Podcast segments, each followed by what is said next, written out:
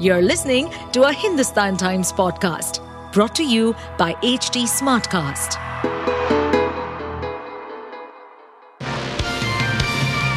Hello, these are the top news for the day. Jharkhand's ruling coalition reposed faith in embattled Chief Minister Hemant Soren after a late evening meeting on Tuesday, capping a dramatic day that saw the 48 year old leader emerge in Ranchi after driving 1,300 kilometers by road from Delhi, where an enforcement directorate team missed him a day earlier, sparking a massive political storm over allegations that he was absconding.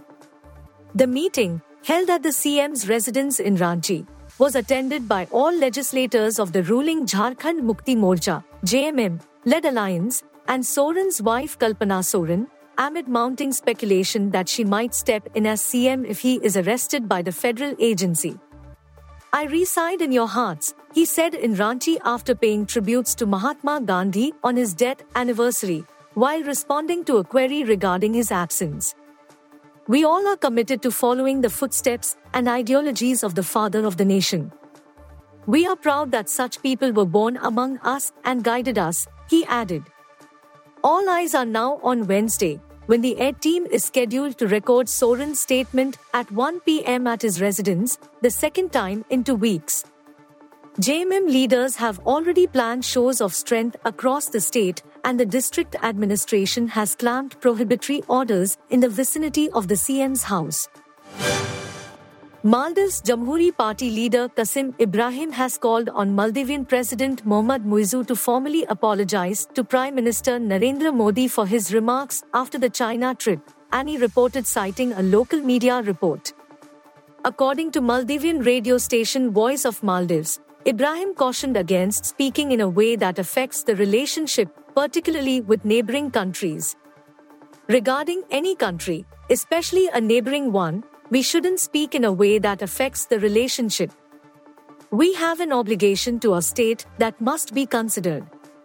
President Solih did consider this obligation and issued a presidential decree banning the India Out campaign.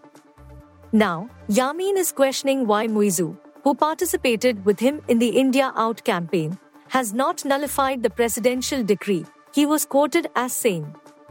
The Maldivian politician added, the decree should not be nullified, as it would only result in a loss to the nation. That cannot be done. I would tell Muizzu that it shouldn't be done. Also, I call on President Muizzu to formally apologize to the Indian government and Prime Minister Modi regarding his remarks after the China trip. Weeks after Army Chief General Manoj Pandey described the situation along the line of actual control in Ladakh as stable but sensitive, a new video has surfaced that shows Indian shepherds having heated arguments with the Chinese People's Liberation Army PLA soldiers in the Chushul sector. HT has seen the video, which is believed to be shot on 2nd January.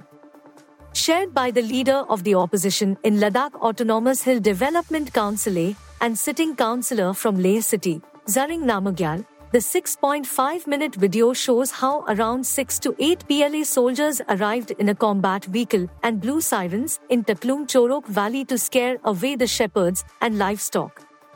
However, the shepherds put up a brave face and refused to leave the place and even pelted a few stones at the Chinese soldiers. The shepherds had heated arguments with the Chinese soldiers telling them clearly that the area belongs to India and they should go back, said Namgyal.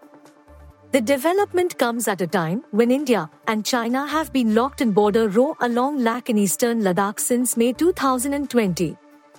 Indian and Chinese soldiers have thus far disengaged from Galwan Valley, Pangong Tso, Gogra, PP-17A, and Hot Springs, PP-15.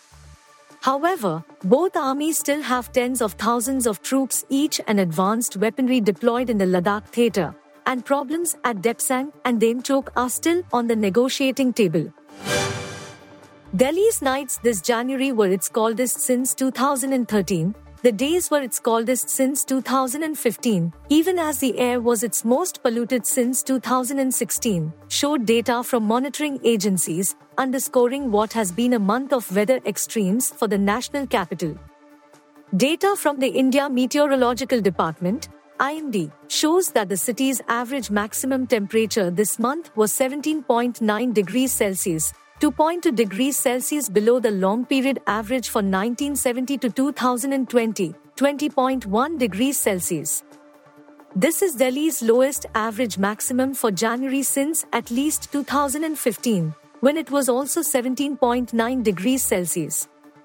The numbers also corroborated what the capital's residents have lived through for a month that January nights have been chillier than usual.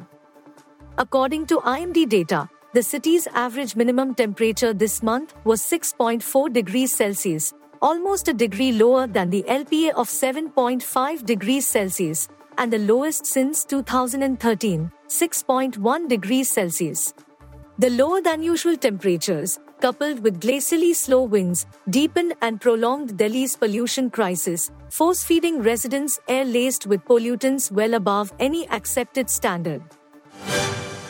The Mahagathbandhan or Grand Alliance in Bihar does not need Chief Minister Nitish Kumar to fight for social justice, Congress leader Rahul Gandhi on Tuesday said, as he broke his silence on the Janata Dal, United, Chief's exit from the coalition and slammed him for taking a U turn each time little pressure is exerted by the Bharatiya Janata Party, BJP, led centre. The Mahagathbandhan will fight for social justice in Bihar. We don't require Nitish Kumar for that purpose. We don't require him at all, Gandhi said at Rangbhumi Maidan in Purnea district, where his party's ongoing Bharat Jodo Nyay Yatra entered during the day. Right now, Baghel ji, former Chhattisgarh Chief Minister Bhupesh Baghel, told me a joke. The joke goes like this Your Chief Minister took oath at the governor's house. Some of his ministers also took oaths. Celebrations were going on. Nitish Kumar decided to go back to his home. Suddenly, while going back, he realized he left his shawl at the governor's house. He went back and met the governor. The governor was shocked and said, You came back so quick this time, he said. You were listening to the HT Daily News Wrap, a beta production brought to you by HT Smartcast. Please give us feedback on Instagram, Twitter, and Facebook at HT Smartcast or via email to podcasts at hindustantimes.com. Until next time. To stay updated on this podcast, follow us at HT Smartcast on all the major social media platforms. To listen to more such podcasts, log on to www.htsmartcast.com.